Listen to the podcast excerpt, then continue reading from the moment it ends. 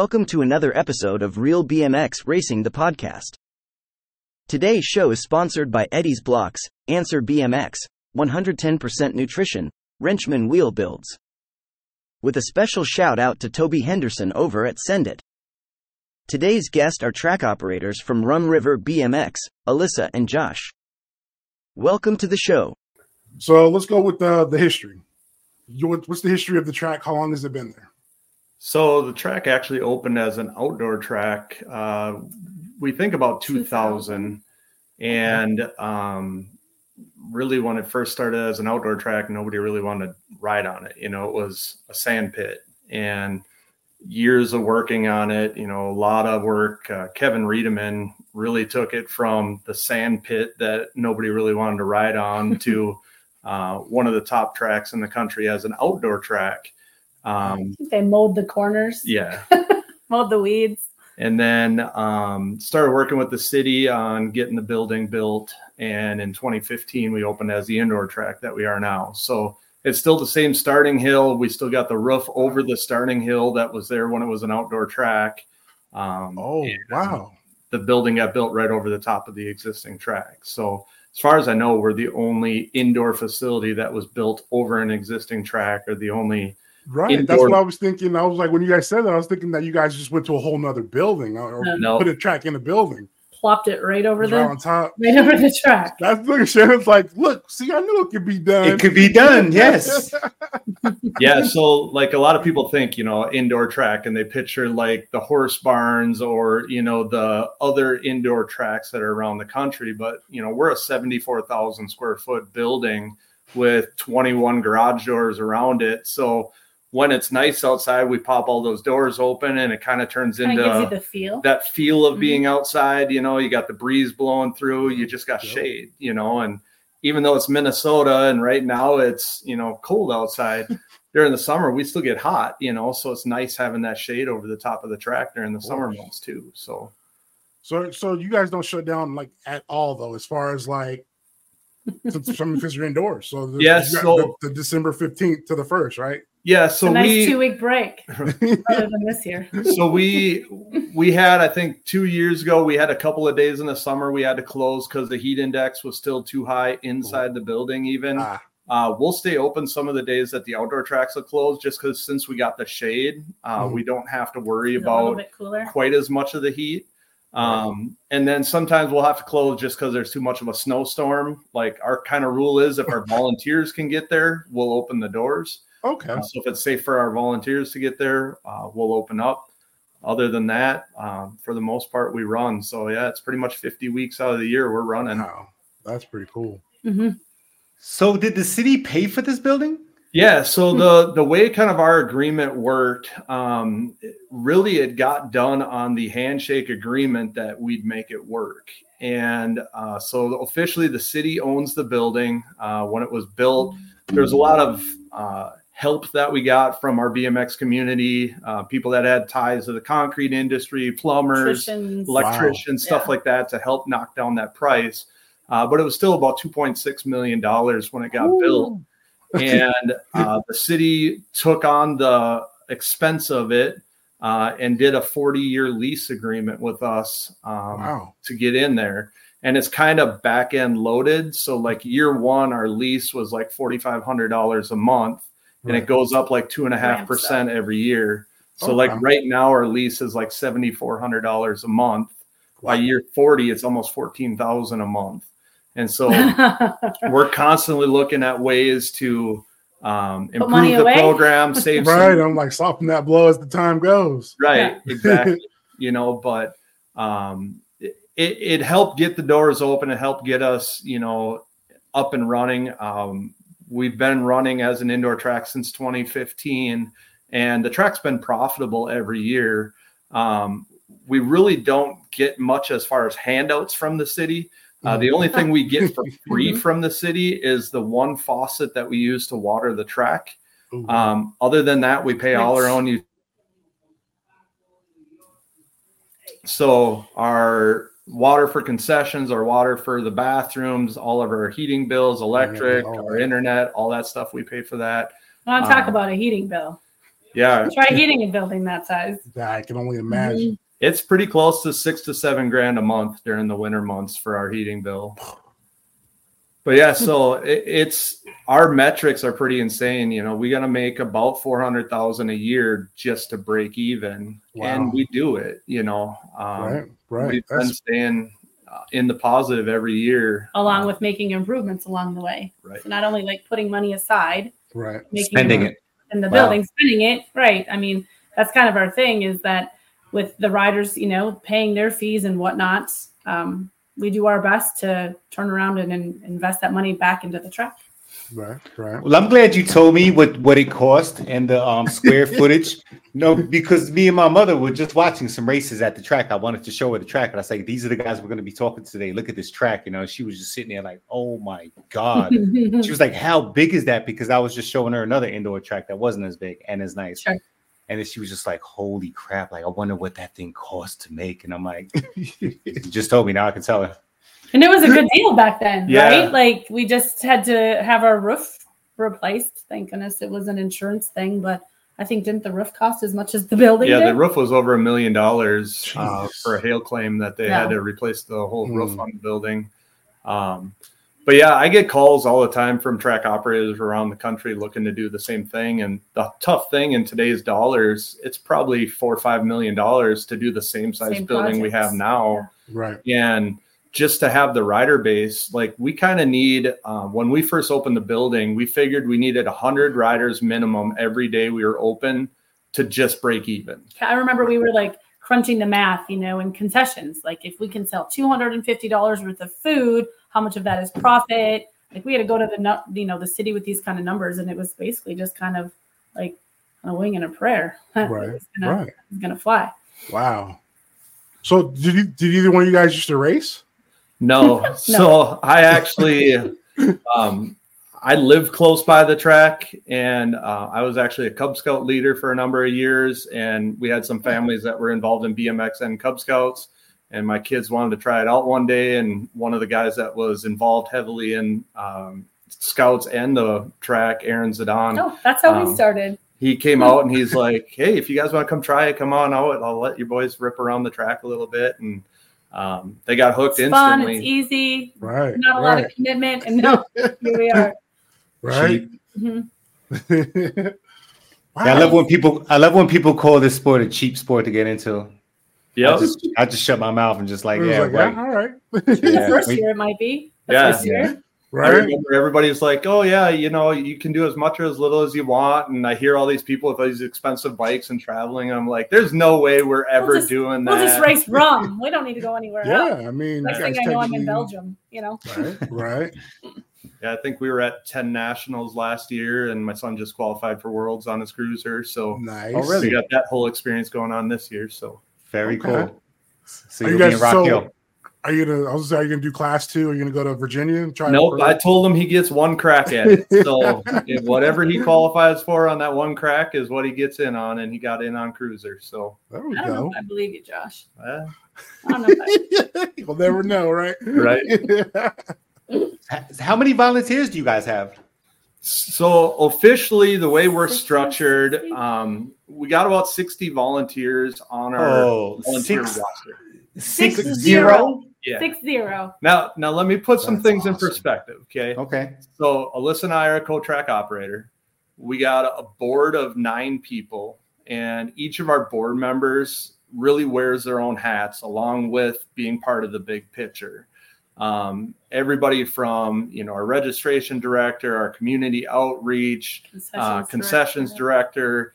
Everybody has their own specific lane, plus being there for the big discussions. You know, like what should we do for this event, or you know what should be the big next project we do, or you know those kinds of things. So I really weigh both of those things equally. You know, Huge. Their their responsibility for their own specific job like samantha does all of our communication stuff so the stuff you see online on our facebook page and stuff like that Right. most of that's coming from her Wow.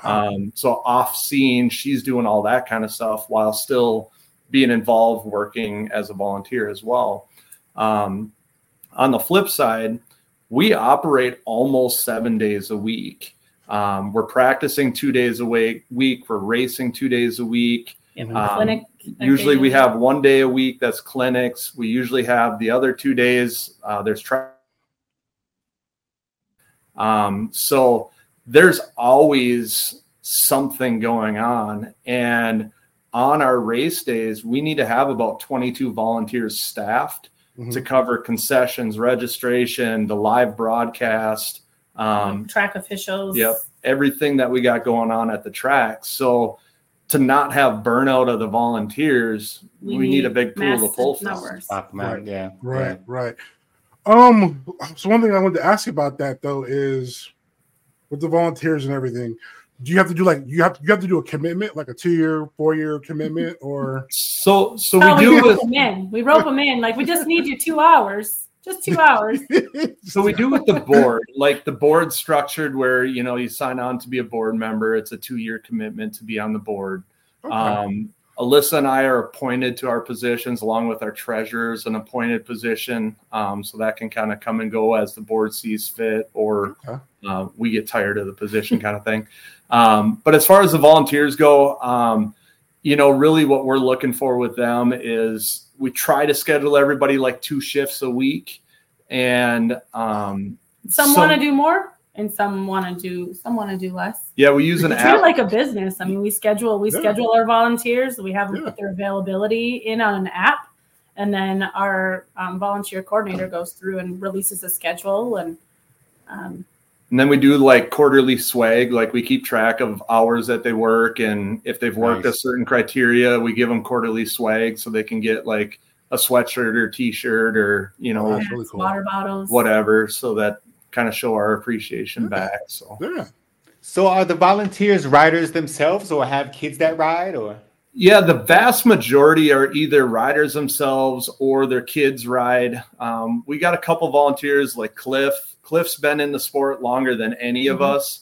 Um, his kids are grown adults, um, but he's still out there doing our top staging almost every day we race. He's like our one true volunteer. He right. doesn't have, uh, you know, a horse in the game. He he was out. He did our last race of the year, and bless his heart, his wife wanted to take him downtown to a nice restaurant, to a nice hotel for the night for New Year's, and he's like, "I got to break it to her." They're doing a New Year's race. I got to be at the track. I got to be there for the first race of the year. So he bailed on his wife's plans and he was at the track for the New Year's race. You know, so Cliff's awesome. Like he he's he's a one of a kind.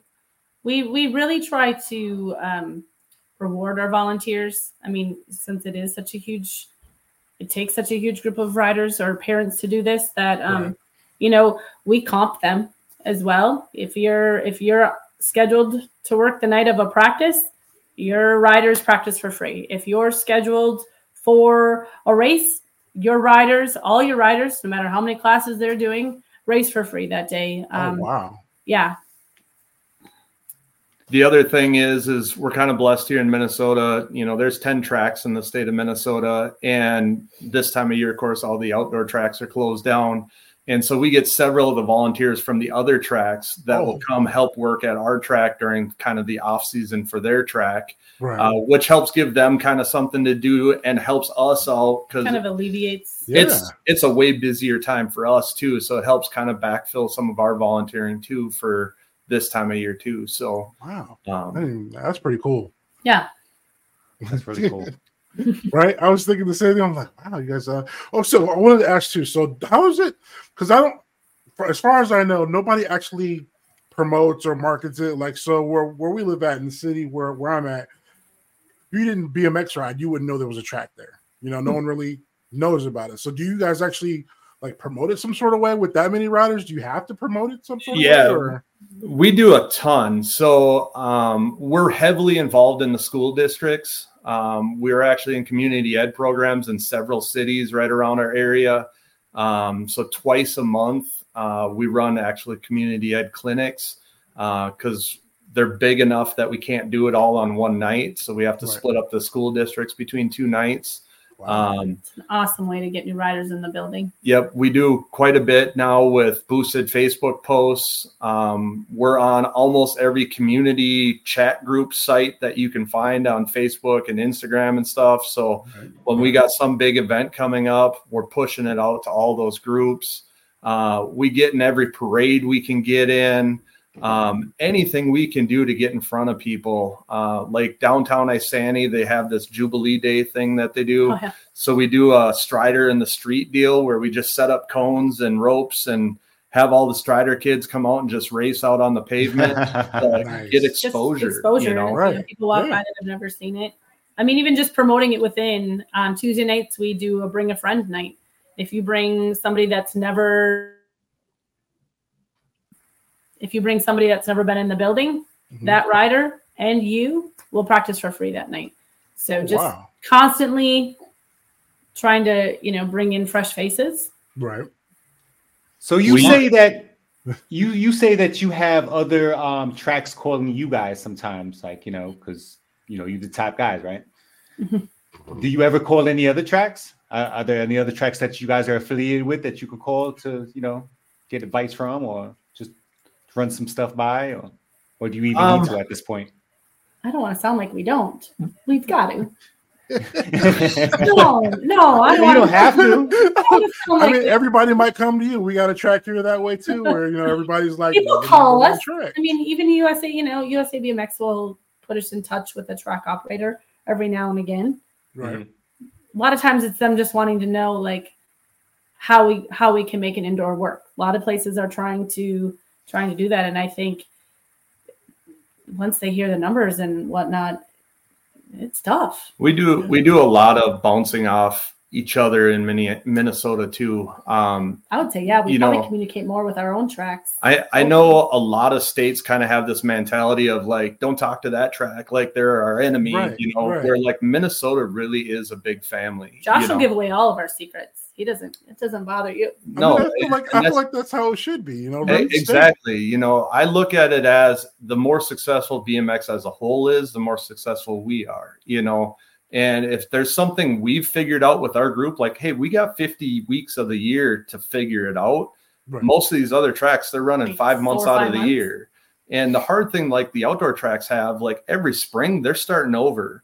Like their volunteers, their rider base, everybody else, like has just had half a year off Right. and now they got to start over like kind of build back up again Yeah. where like We're if we still firing can on all cylinders. if we Yeah. can like bounce ideas off each other and stuff like that to try to help make it easier for everybody like let's do it you know so um i'm a fan of collaborating with everybody and and even um working with anybody you know as far as ideas and stuff like that uh rather than being like nope don't go there or you know don't promote their event like right. I- I've heard that some of the other states like don't don't talk about their state qualifier. We want our state qualifier to be bigger. It's like we want every single one of them. To I don't care if we have Right. the smallest state qualifier. Like as long as kids are going to the state qualifiers, you know. right. Right. Exactly. Exactly. 'Cause we So you go. guys took? Did you guys want to take over this track? So that's interesting. we were Um, both board members. Yeah. So Okay. Okay. at the time, Kevin Riedemann was track operator. Um, he kind of started taking a step back. His kids that were racing were kind of taking a step back from racing, and life started getting in the way for Kevin and stuff. And uh, there was an interim uh, track operator, Paul, that was kind of there, and he decided it wasn't his role, and he stepped back and.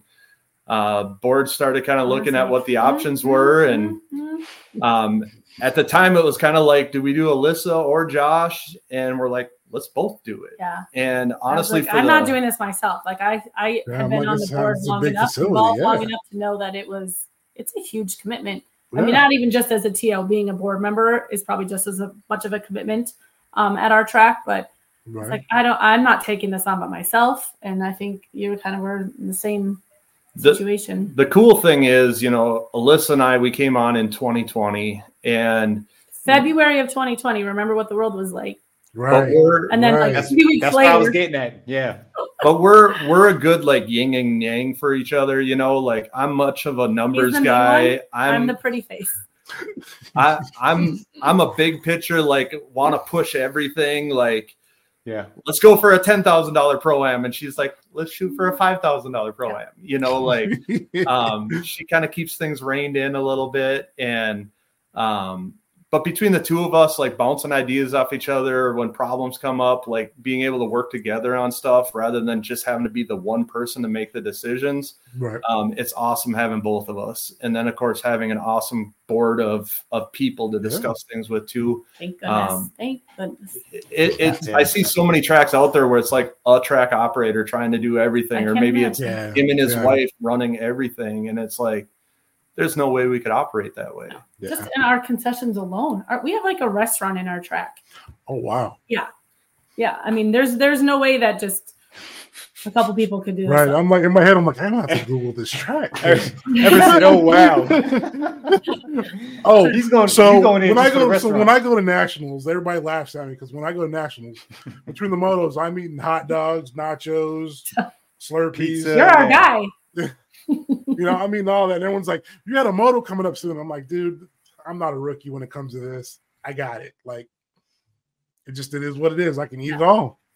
You know, because if I don't, I'm like starving and it's just not worth it. So I'm just like, I, got- I got to eat We'll it. keep you fed. There's many days that I think we feed the entire town three times uh, in the course of an event. So yeah, it's Well, and the cool thing with our concessions, like we kill it. Like we have a awesome partnership with Bernick's, you know, our, our Pepsi supplier. Uh, I think we sell a bottle of Pepsi cheaper than the gas station does. Yeah. Wow. Like we don't do the huge markups so that like right. we're we're taking advantage of the because we're not paying our staff. You we- know, we're all volunteers. we so. really want people to eat dinner at our track and we want them to buy the stuff from our track rather than something stopping at different every McDonald's on the way in, you Yeah. know, Right. so right. um, So it let helps me a lot with our sales. Do you have any healthy um items on the menu? Are hot dogs healthy? Uh, yeah. Not depending on. Sometimes you'd be surprised. So we have a lot of people that ask for the healthy, and then you turn around and you offer the healthy, and what's left over at the end of the event? The healthy. A couple carrots with ranch dip, or Yeah. you know your apples, or it, so it, it varies. I mean, we we track everything. So you're Right. like, well, here's what worked, here's what didn't. You know, I get it. I event get it. we Yeah. sold 392 hot dogs. So you know, just to kind of prepare us for the next, we're constantly constantly tracking things. I mean, because athletes are constantly talking about eating good, and you know, I went to Grands for the first time last year. I mean, as soon as you walk in the building, you just smell the grease from the food. man. All right, right. I'm look. I'm looking for something healthy. The healthy thing I think I found was a freaking uh, cheesesteak because it had some tomatoes Yeah, and some onions on it. I was like, you know, this is probably the healthiest thing. I mean, they had like corn dogs, and it was just like, I don't know, kind of blew my mind that you couldn't even find a freaking a piece of fruit inside We- this damn building. You know, At we do a lot of times at the big fruit. events we'll have like the Fruit, granola, yeah parfaits you know that kind of thing salads. very good. Um, Very a lot good. of wraps you know that kind of Yeah. stuff but But we do have our fair share of. Do you guys race? Do you guys race more than once a week? yeah so like right now we're on our winter schedule so we're practicing tuesday friday racing saturday sunday Oh, and so it's Nice. it's nice for like the out of towners because you can come in from out of state pick up a friday night practice race saturday sunday head back home uh, there's a hotel four minutes from the track you mentioned rum river bmx when you show up they'll give you a 10% discount on your room What's the name of the hotel, man? uh, best western Best Plus. Western Plus. It's pretty new, actually. It's a it's a really yeah it's nice a really hotel. nice hotel nice. But yeah, so there's a lot of people. In fact, there's a track over in Wisconsin just this weekend. They actually booked a track rental after racing uh, for their track and threw it out on their track page saying, like, hey, first 25 people get it for free. And then after that, you got to pay for your spot to get in on the track rental. So, Right. like, I think they got 30 some people got a coming bunch of them over. coming. And of course, they'll all race that day and then do the, um, Their rental. the rental and Mhm. stuff. So, Right. um, it'll probably be a pretty good turnout. But yeah, almost every day during the winter months, we'll have five, six, seven different states in the building. Because really, if you want to race indoors, it's either coming up to us or down to Steel, Steel Wheels, um, for anywhere in the North Metro area. So um, it's it's kind of a fun deal, you know. Um, Winters are fun. We're busy. So you guys means you guys obviously you, you don't mind driving in the snow and all that stuff. No. No, Because I'm in North Carolina, they don't prepare the roads the same way like other states do. So when It's I got nice. out here, you know, being from California, I'm just like, oh, they, they must have the streets like, you know, we should be fine. I went out there, had my car sitting sideways the first day in, in the ditch, and I'm just looking at it like I didn't even need to go out today. I don't even know what's what's going on. we But, don't yeah. bat an eye. Yeah, it was rough. Like, and- but yeah, so that's pretty cool that you guys. uh no matter, I mean, uh, underneath, obviously, if it's safe enough for you guys to drive. Right, Right. right. If we can get enough volunteers there, then we leave it up to the parents that are bringing the riders. Like if they if they think that they can go ahead and tackle the conditions, we Right. leave it up to them. I mean, I'm nobody's sure, like, forcing anybody to show up. So And you guys are used to those conditions, so I'm sure just driving to the track is just like driving to work or driving to school or driving to the supermarket. and You this know, so yeah. been awesome. I don't. We've had like Yeah. two inches of snow. So Oh, yeah, really? I actually haven't plowed my driveway yet this Yeah. year, so it's Well, that's good. it's been nice. Yeah.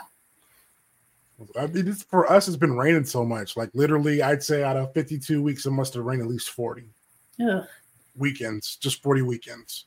That's Like, crazy. Yeah, there- we had one track that r- literally like had no season. I mean, Yeah. I, I don't. They, we could probably count the amount of races they had on one hand. I mean, it was just hard. terrible. Yeah, they they had to like to scrap a whole series. It can't be open. Yeah, Yeah. I know, and and, and they were kind of hurting to begin with, you know, so they kind of needed that, but they Right, didn't get it. for 'cause sure the they weather. Do. and that's one of the nice things that we're blessed with. Like people can plan on coming to us and they know we're gonna run. Like unless we get a 16 inch snowstorm or Yeah, just crazy, like we're gonna be open and running. And that's one of the things that when I was when we were traveling for nationals, I mean, I loved loved going to indoor venues. I mean, it wasn't always maybe the best track conditions and whatnot, but I knew that no matter what we're riding, you go to Right. you know some Yep. of the outdoor tracks and you're I like I like the indoor tracks that you know the ones that are just built right before the races. Then nobody really has an advantage, you know. sure. I mean, every time you have a, a track at a hometown, there's always that hometown guy that just kills Sure. everybody, you know. well, especially in Minnesota, like we got some fast riders here, you know, and um, it's got to be intimidating already racing some of the kids from Minnesota, let alone come to their home state and try to race them where they're used to. So I know. I definitely think it hurts us sometimes at some of the big races. And I'm sure there's kids that are there four or five days a week, right? You know, they're Oh, there for the two No, it- practices, there for the two races, and there for probably a mm-hmm. clinic or something, you know. And, and there's some that they live over an hour away and they're at our building every, Every single, day. Wow. Like, it don't matter. Wow. Those little Tyson boys, man. They, Yep. They don't stop. I well, I mean, it, I I mean, I think last year was probably the most that I practiced too. Like, I don't really do a lot of it, Practice. so um, but I made it to practice a lot more times this last year. so I'm working on it because we first started riding me and me and Shannon over here, and we went to um, was it a Gold Cup that we went to? Yeah, it was a Gold Cup in Georgia. Yeah, so we went to a Gold Cup, and we get out there, and it's just like, um, he's like, "Come on, let's go out there and practice. We got to warm up." And I just looked at him I'm like, "Dude, I don't practice." I don't warm up. nah, and he just looked at me like, "What?" And I'm like, "Nah, I've seen a couple people go down in practice. I don't want to take those. I don't. I don't like those odds. Like, I'll just wait, you know." So uh, And here I am like counting my kids' practice laps. Like, what do you mean you're done after four? right? See, so but I mean, I, and I understand that it goes to, and he's like, "Well, then what do you do?" And I'm like, "My first lap. My first lap is practice. I see who I can pick off. Second lap, I get them. You know, it, it worked for novice. Like in the intermediate, not so much. So that's why I was like, I gotta start practicing. So, but you know, have you guys ever thought about actually just trying to race, or is it just something that you guys were just like, no? I think I raced twice last year. So, so last year we were kind of in a points battle, not last year, the year before. 2022. 2022 we were kind of in a points battle for the number one track in the country and so we got kind of towards the end of the year and i'm like we need a race and so it happened to work out that alissa and i were in the same class and i wanted to race her forever and this girl is as competitive as they can be mm-hmm. right That's why I don't race. and I announced. So I said, screw it. I'm announcing and racing. And so like I'm up in the Awesome. gate. I got the headset on under my helmet. We're heading down the first straight. Alissa's in front of me. So rude. Second corner, she's in front of me. Get to the third corner. and I just about push her off the corner Oh, and pass punted her. me over the corner. And like I was gonna do the play by play of it, and I thought no, because if I crash her, I can't do that play by play. So I just kind of edited it a little bit, but I beat her and uh, get to the finish line, and I'm like, and that's how you do that. And that's the last time we race. She won't. She won't race me again. So We didn't. Did, did you say that's racing? Like everybody else? Yo, that's racing, bro. Oh my gosh. but yeah, it's too much for me. It's too. I I'll get hurt. I like I said. I'm I'm competitive. I enjoy riding the bike out there. My wife scores a lot of the time, and she does not like she doesn't it like you on the track. when I ride. So I, uh, I always smile at her as I cross the finish line, and Yeah. Let No, my number one thing that I like to do at the track is get new riders on the track. Like that's Right. my that's my thing. I don't I don't necessarily need to get out there and race, but seeing new kids out there and being their cheerleader and Right. being the one that's screaming and hollering for them Yeah. Um, is my favorite thing to do. Also, it's a different energy when you hear people shouting your name. Yeah. well, it's So cool had- in our building too with having the grandstand bleachers on both sides, and when it's a packed event, like most of our single point days, especially this time of year, like 35, 40 motos is a slow day. Like people will be like, why is it so dead in here? And it's like, you don't realize like 35, 40 motos, most tracks across the country is like a really busy day. Yeah. To us it's like almost like cricket. Yeah, it's like we, we could get out of here in an hour today. Like we can knock this one out. But, um, you know, we'll hit a lot of 70, 75 moto single point What did days. we have on New Year's Eve? Our midnight race, 62 60s, motos. I saw motos. that, man. That was awesome. That was amazing. So we had a New Year's Day race at our track, and we had about 30 motos, maybe a little Okay. over. And everybody's looking around like, oh, it feels like a national, bro. Like, yo, the energy. And I'm like, yeah, it did it. Because, you know, we're not maybe 10, 12, 15 motos, you know, on a, Sure. on a cold night, you know. So, yeah, that was awesome, though. Is is your guys' track all dirt? Yeah, so our starting hill's concrete, our finish line's concrete, our corners are asphalt, and then uh, we do soil tack even though we're indoors. Everybody's like, "Why do you guys spend the money?" It's like keeps down our maintenance a ton, so um, it, it's way easier for the amount of bikes that we're putting over it, crashes on it, stuff like that. Right. Keep it Um, glued. Yep, Yeah. so keep it glued and keep down on the maintenance on it. Keeps um, down the dust in the building. Right. yeah. So, how often do you do like track changes? Like, Uh, we try to do uh, in a perfect world. I'd like to see two straights every year. Um, ever since COVID, we really kind of got screwed up with that schedule. Um, prior to COVID, it was kind of a religious do first and second one year, third and fourth the next year. Um, but COVID year, we didn't 2020, we didn't do anything. Um, and then after that, it was kind of a hodgepodge, do a little here, do a little there. Um, this last year we did a full rebuild. So, Wow. um, did you In have somebody? You were closed. In You had somebody- weeks You had somebody come in and do that for you guys? yeah, we had Lee Lewis, Tanner Sebesta come up and knock out the rebuild. Um, Nice, we, nice. we made it a little more complicated. We decided to swap out all the dirt in the building uh, during the rebuild. So, Because did you know that dirt can die? Dirt can be dead. Nah, I did not know I didn't this. know that either. Our dirt was bad, I guess. yeah, so the dirt in the building was really all just sand. Um, it really had no clay No content left in it. matter left in it. And like you think about it, like we don't have birds flying overhead pooping on it. We don't have worms growing in it. We don't have True. mushrooms growing. Like it's not getting rained on daily, you know, Mm. stuff like that. So there's nothing binding in the dirt anymore. Right. And so in that two week shutdown, we had 2,500 tons of dirt trucked out, new dirt trucked in. Lee and Tanner there with their crew rebuilding the new track. And we ran on December 15th, the last race of the year. And on New Year's Eve, ran the first race on the new track. And if you haven't checked it out, we got a time lapse Got time video lapse, yeah. on our I was just about to ask you if you did because I would love to see that. That's crazy. It's incredible. You should. I swear, I was just about to ask that. His ideas.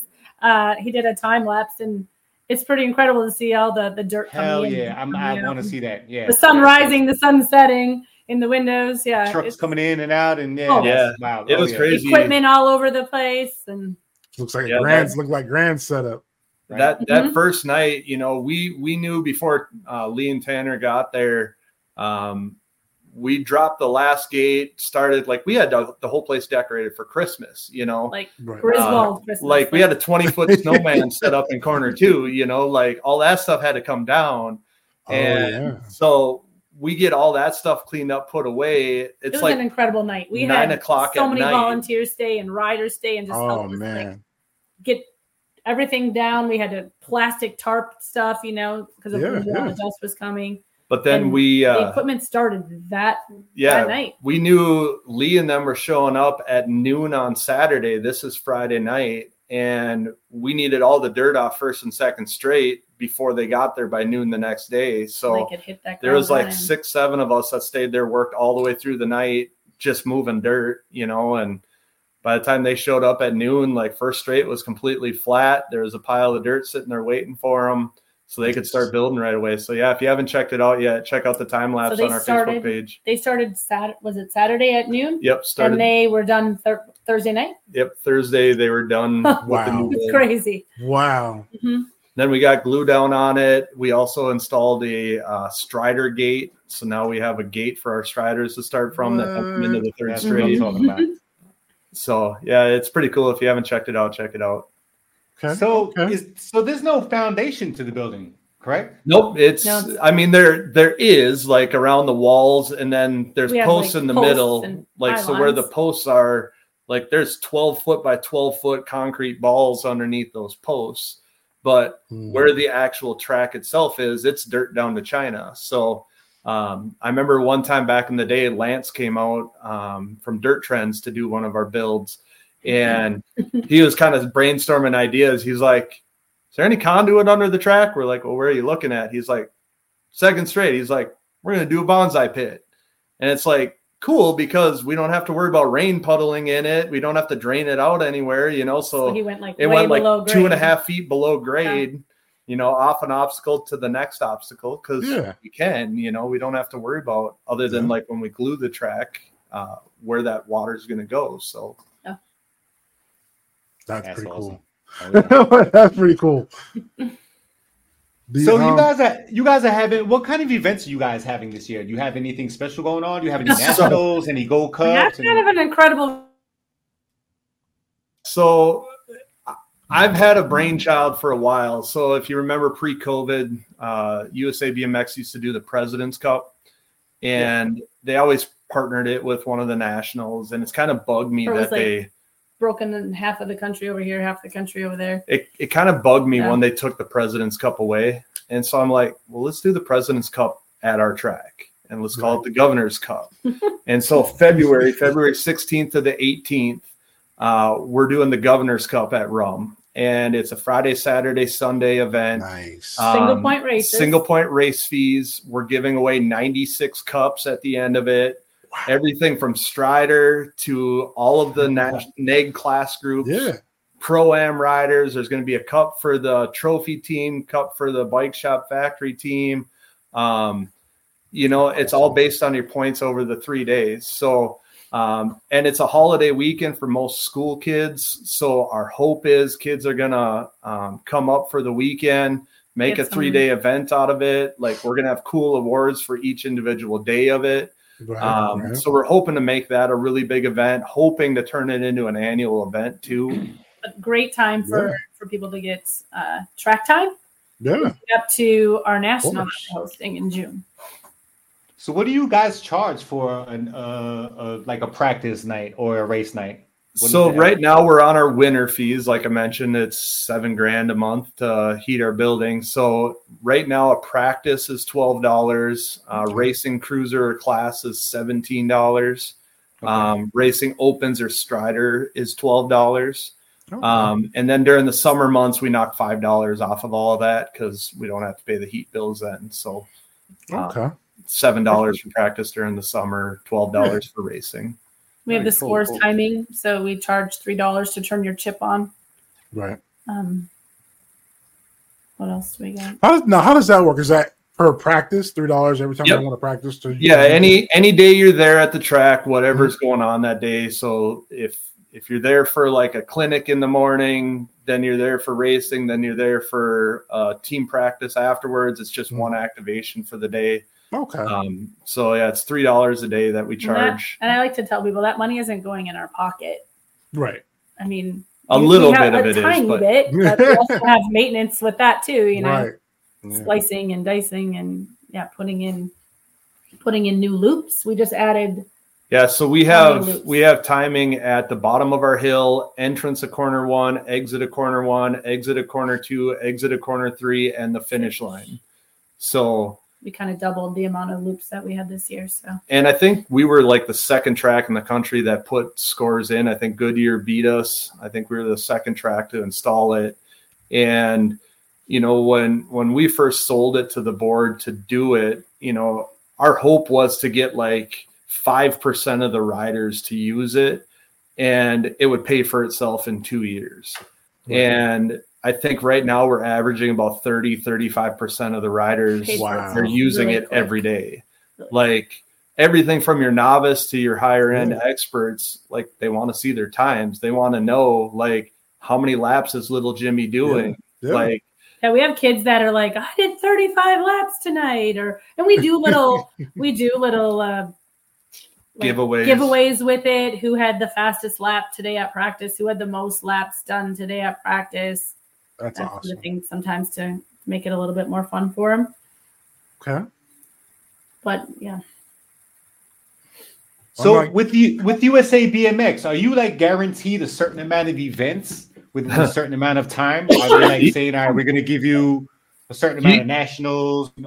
You would certainly think so. Um, but no, uh, so we, of course, being an indoor arena, we're guaranteed to get a Gold Cup qualifier every year. Um, this year, we're doing our Gold Cup qualifier with our state qualifier in April. Uh, normally, so with being an indoor, we have to run our, our Gold Cup qualifier uh, before the outdoor tracks can run one. Um, Mhm. So we have to run it like not during our their rule. off Their season. rule. Yeah, Right. Um, normally we run Gold Cup early and then we wait and run our state qualifier during the summer months. But with the way the world schedule and all the stuff going on close to Minnesota this year, we opted to run our state qualifier early this year. So in the end of April, we're running our Gold Cup and our state qualifier together. So another big weekend before Yeah. national coming up in June. Um, so we're guaranteed to get that. Uh, the number one track in the state, of course, gets state finals. Um, so we get that every year. Um, and then uh, we worked out a deal uh, this past year with USA BMX to get a guaranteed three out of the next six years for the national. Um, you know, every year we would put in a ton of work to, and it's a thick packet you have to And- fill out. and- it's a and- big proposal. and every year, you know, waiting for that phone call and then finally getting the phone call and getting let down, or you know, okay, now we got it, you know, and it's like, I just want the peace of mind, like, okay, Yeah. now we know for the next six years, this is what's coming, whether it's Right. this year, next year, the year after, like, we don't have to do the work each year to try to put something together. Like, Right. we just know over the next six years, this is what's coming. So, uh, we're super excited for our rider base uh, that that's a guarantee coming. Uh, our volunteer staff that works really like, hard "What?" for it. Um, you know, because really the cool thing that we have for it, the national itself is a ton of work, and Yeah. the extra stuff that we got to do from renting the porta potties, we rent a big Oh, like yeah. circus tent that we put up outside for it, the dumpsters, like all that stuff. Like there's a ton of Ordering the cost that goes into putting on a national, but it's the extra that we see from it. You know, the the riders that come and experience the national and like, hey, we could come here next winter when our track's closed. or even Yeah. just Like- like, leading Yeah. up to it, you'll see an increase in rider count afterwards. And like some of that stuff, we really benefit from having a national where some of the outdoor tracks don't get that benefit, you know, just with being the indoor that we are. So um, that's why we really wanted to push hard to get that multi year deal um, just to get that exposure. Okay. Okay. How could we get you to come down here and set one up for us? You know, just borrow, we just need to borrow you just for a You little need while. you need Mr. Numbers over so, here. so I'll give you the flip side of that.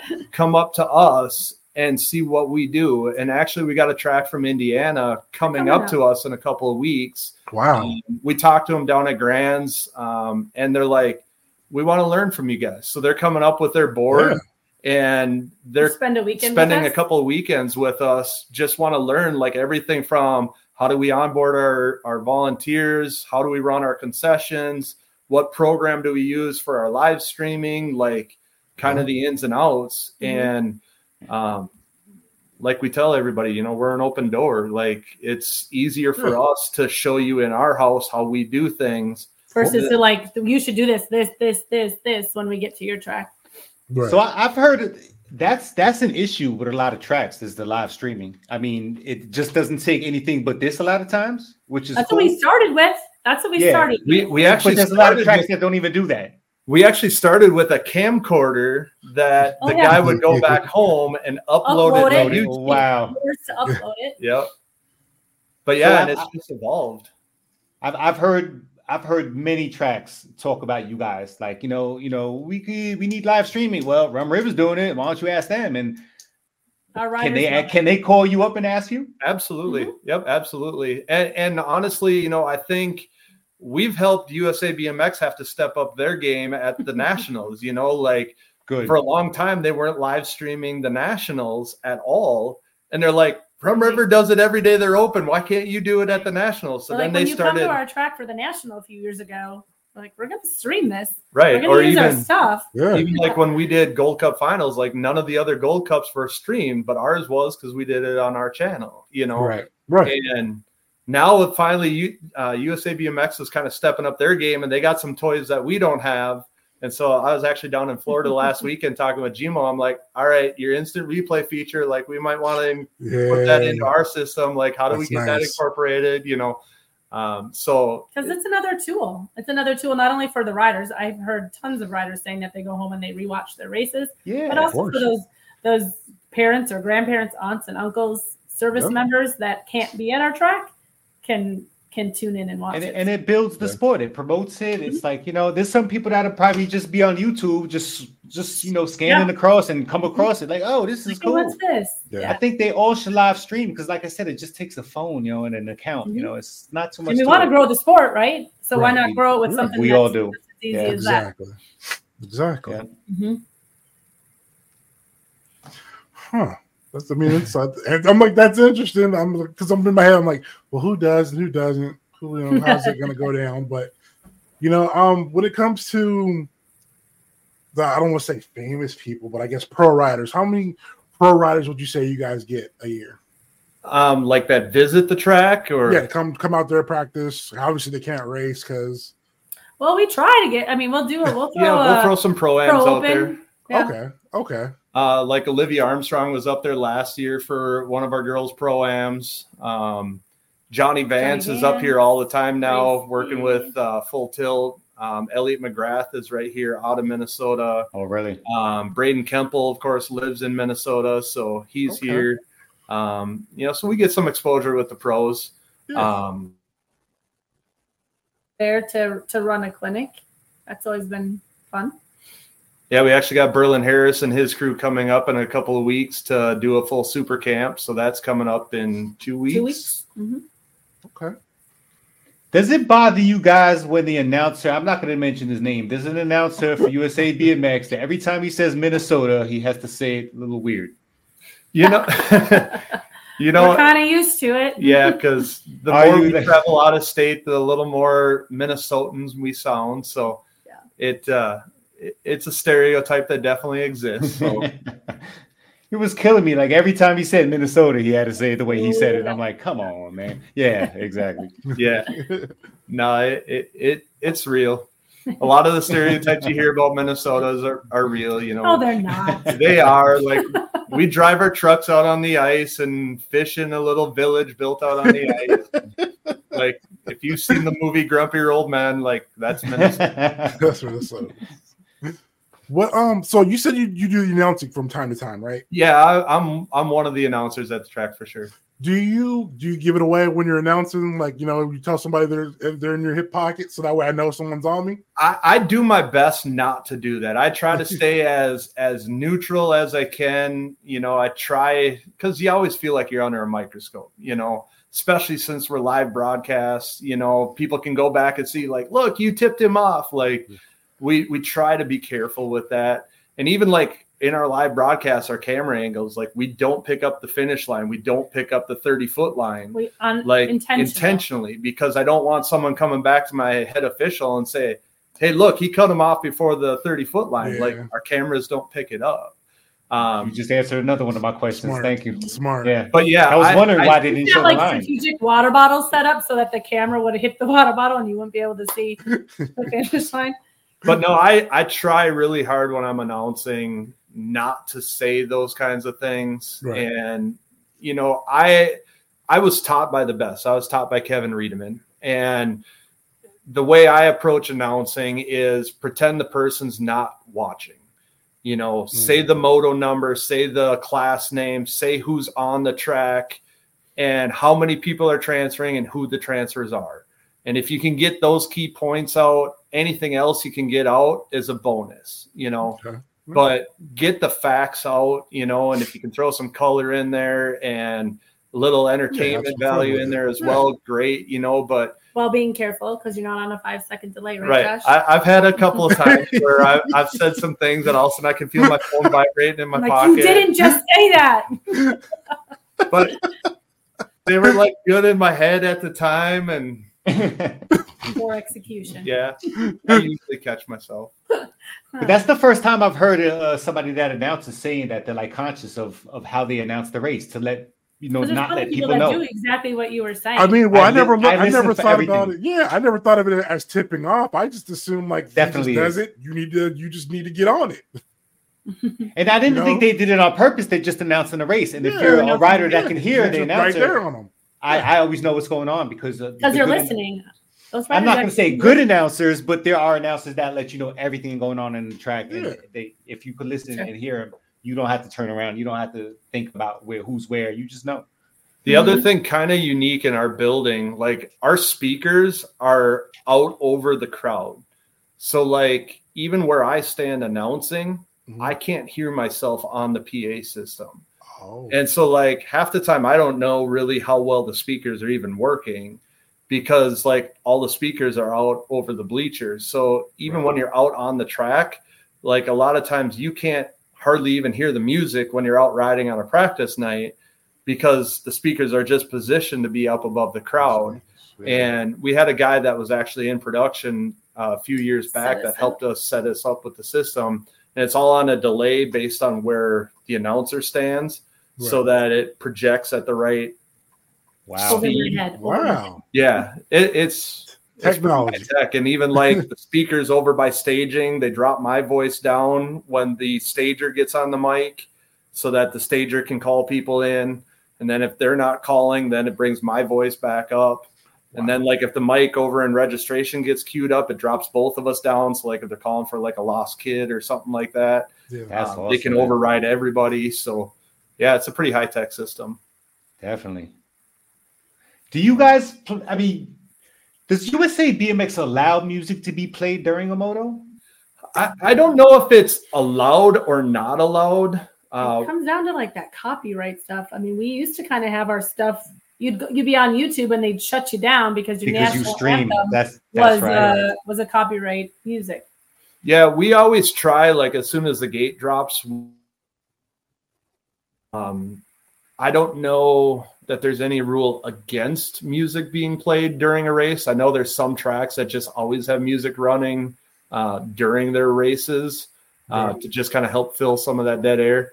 Um, I try to talk nonstop while the race is going just to help keep the dead air down. There's a Right, reason why I don't announce.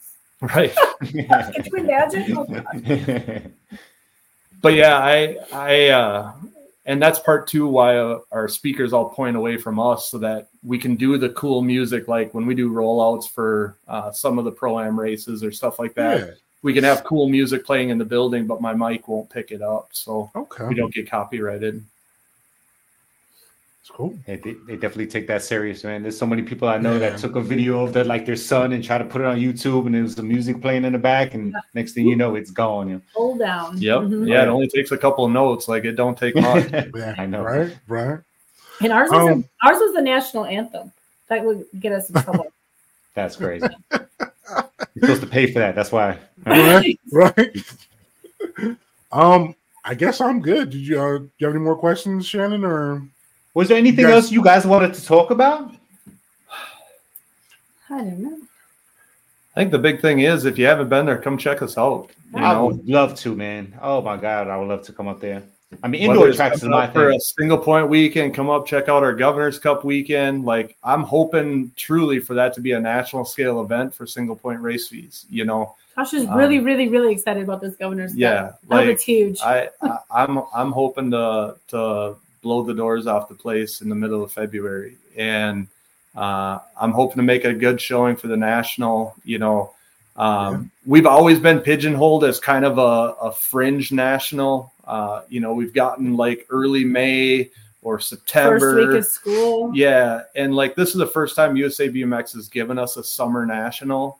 And like I said, you know, yeah, we're an indoor arena, but you pop all them doors open. We got tons of green space around. We got Pits huge, outside. Yeah, I mean, huge area for camping, um, car Nice. parking, all that kind of stuff. So I think we're going to have an awesome uh, Yeah. Land O'Lakes National this year. So um, if you haven't been up, come up and check us out. Um, guaranteed to have a good time. Yeah, it'll be fun.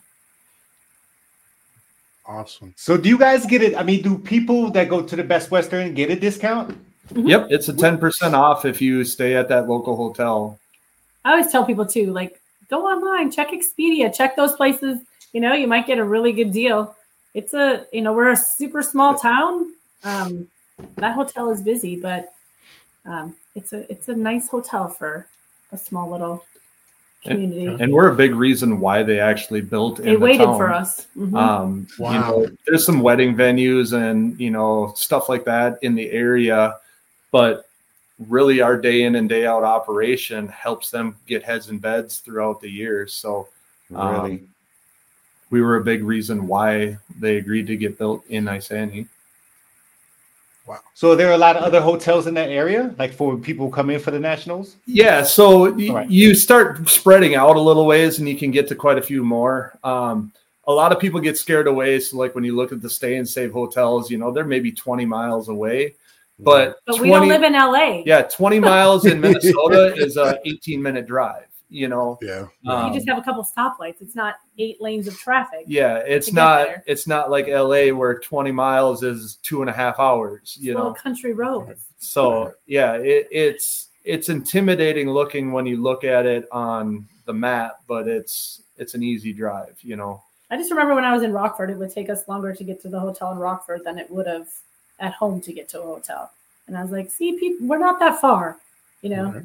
Right. it's deceiving. Well, well, I'm good, Shannon. You got anything else? Nah, nothing I could think of, man. You guys covered a lot of stuff, Yeah. and you guys are making me want to come up there, man. Really. It I was out. like, it's like I want to ask a lot more, but I, you know, I know you guys are, you know, doing your blitz this week, so it's like I don't want to steal anybody else's thunder on what they're going to be asking. So I'm like, let me just, let me just limit what I'm going to ask. So, but I, yeah, I definitely would have had a lot more questions for you guys. Well, let me just ask go what- just get,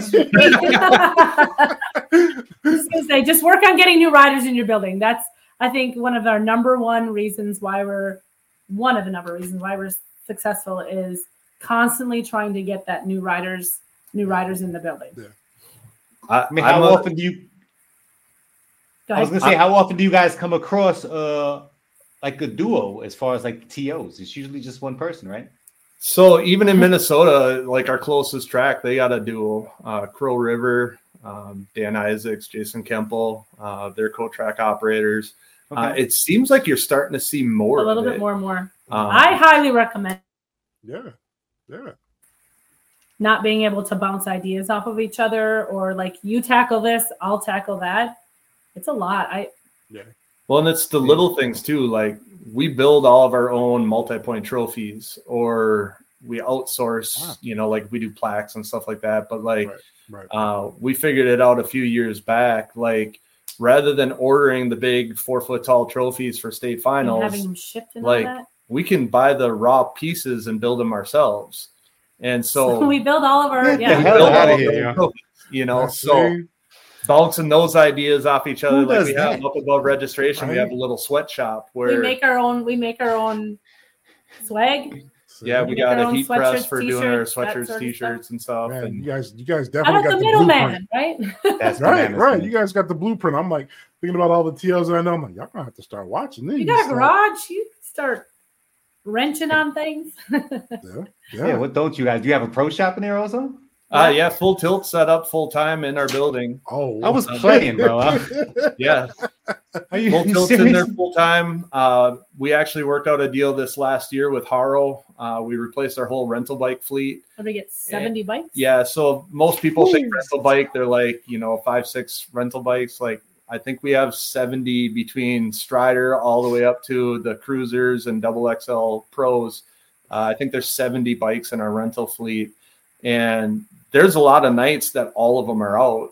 And I talked to some track operators, and it's like, you guys have more rental bikes than I have riders on the track on a practice night. And it's like, we need Got to them, keep you know. working, getting those new riders in. yeah, yeah. I think last year we finished the year with a little over 500 one day trial memberships, you know, and Wow. that's what it takes, you know, get them in the door, get them exposed to the sport and turn them into members, you know, like, um, a long time ago, I learned for every five people that try the sport, one will sign a membership. For every five that sign a membership, one will actually become a racer. For every five that race, one will race five times. For every five that race five times, one will still be a racer at the end of the year. For every five that are a racer at the end of the year, one will be a racer for many years to come. Right. And if you actually look at that metric, you got to get a lot of heads in the door to Yeah. keep your Yeah. the sport, you know Yeah. and those numbers kind of ring true you know um, you got to get them in the door and when i look at some of these tracks like you're in a town of a half million people We're and, so small. and, and you got you know 60 members at your track we're in a town of 6000 people and you got to look outside your neighborhood. yeah you got to Yeah. branch out like people are willing to drive an hour to get to a track now granted Yeah. if you're out in la an hour is like four miles away so Right. And we had a grandpa last night. We had Yeah. a grandpa drive, you know, 30 minutes one direction to go pick up his grandson, and then another hour to come to our track because Wow. some little kid at his grandson's school that was telling him about it. And they'll be back. Let me ask you this about the rental stuff. Do you um have like similar helmets for everybody, or Yep. are they just Mhm. Same Alright. thing. We we through full tilt. We got to deal with fly.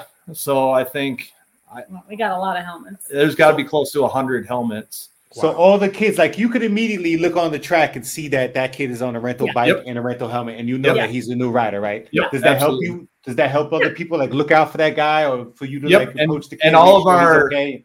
All of our track staff are have radios in every corner. Like on our practice nights, like there's no stopping on the track. There's no cutting the track. Like it's eight in the It's all gate at a time. Like I think Tuesday night practice there was 142 riders. Like Wow. So it's gate drop, eight riders go, gate drop, eight riders go, gate drop, eight riders go. Like, So if we got a rider down, they radio it, they hold the gate, that sort of thing, get them up and rolling. but then like the gate operator will hop on and say, Hey, in the gate now, I got a new rider, you know, so you can kind of tell when there's someone new. So Very then the cool. corner workers know because we staff on a practice night, there's someone in every corner uh, and in the gate because we got usually there's two racks on the track at all times on practice nights. right. because it's nonstop. We'll even have somebody from Reg go over and kind of staff the bottom of staging Mhm. to kind of regulate the flow going up the hill because the hill Little gets so five year old doesn't congested. get trampled. Yeah. Wow. And then we have we have all our beginner league riders that we have out there, and we put them in a specific jersey as well. They get a jersey when they join the league, and so that Oh, that that jersey stands out with being a Yeah. rider as well. So how long is the practice sessions? Um, Tuesday nights are two hours. Uh, Friday nights it's two and a half hours. So Tuesday Okay. six to eight, Friday six to eight thirty. Then And an then- hour of registration on the weekends, Saturday and Sunday. Yeah, and I get a lot of track operators ask us. In fact, talked with uh, track operator from Rock Hill one day. You guys run your registration for an hour, and then you're starting to race immediately after. And I'll see you guys have like 300 riders there. How do you do it? That's just how we do it. Like We don't we- know any different. we Right. open registration, we close registration, we post motos, we start strider racing, then we start at the big track racing, you know, and um Every now and again, we have a little hang up, but for the most part, yeah, I mean, we'll we'll a lot of times, you know, have 400 entries and we we're have able just to one person that's doing the entries as you know, Wow. as the riders are. So how how are um I so how are trophies distributed at the end of the night? Uh, we do tickets at the finish line. Uh, so we ask for volunteers to come do ticket crew. Um, So they get their the ticket, go starts. get they they go get their trophy Then right they go away. to So a there's different line and just turn in their ticket, and they can get their biker bucks, their saver stamps, or their trophy award of the day. okay. Yep. Yeah, it's kind of we hand out trophies over in our rental cage area uh, where we got our rental bikes and stuff. So whether you're bringing back a bike or a helmet or picking up your trophy, it's all in that same area. So we got somebody that's actually staffed there full time on uh, race and practice days, um, taking back their bikes and stuff like that. Little striders that are borrowing a strider for the day, you know, that kind of thing too. So, um, This sounds like a huge operation, bro. Right. Like, you are It is. blowing my It's- mind with Honestly, this I, stuff, I, man. it's like it is a business. and and Run the by crazy, volunteers. and the craziest part when you think of it like we all have full-time jobs we all Yeah. have real jobs every day of the week that we do and we're all doing it for the love of the sport like we're not paid track operators we're Right. not paid board members like we get comped racing for our kids for doing what we do but when you compare that to the hours that we put in like just look how much we've messaged back and forth to set this up you know Right. like right. I did that while I was down in Sarasota with my son for the national. You know, um, it, it, it's we're definitely not doing it for the reward side of it. You know, Right. um, but it's really cool to say what we're a part of. You know,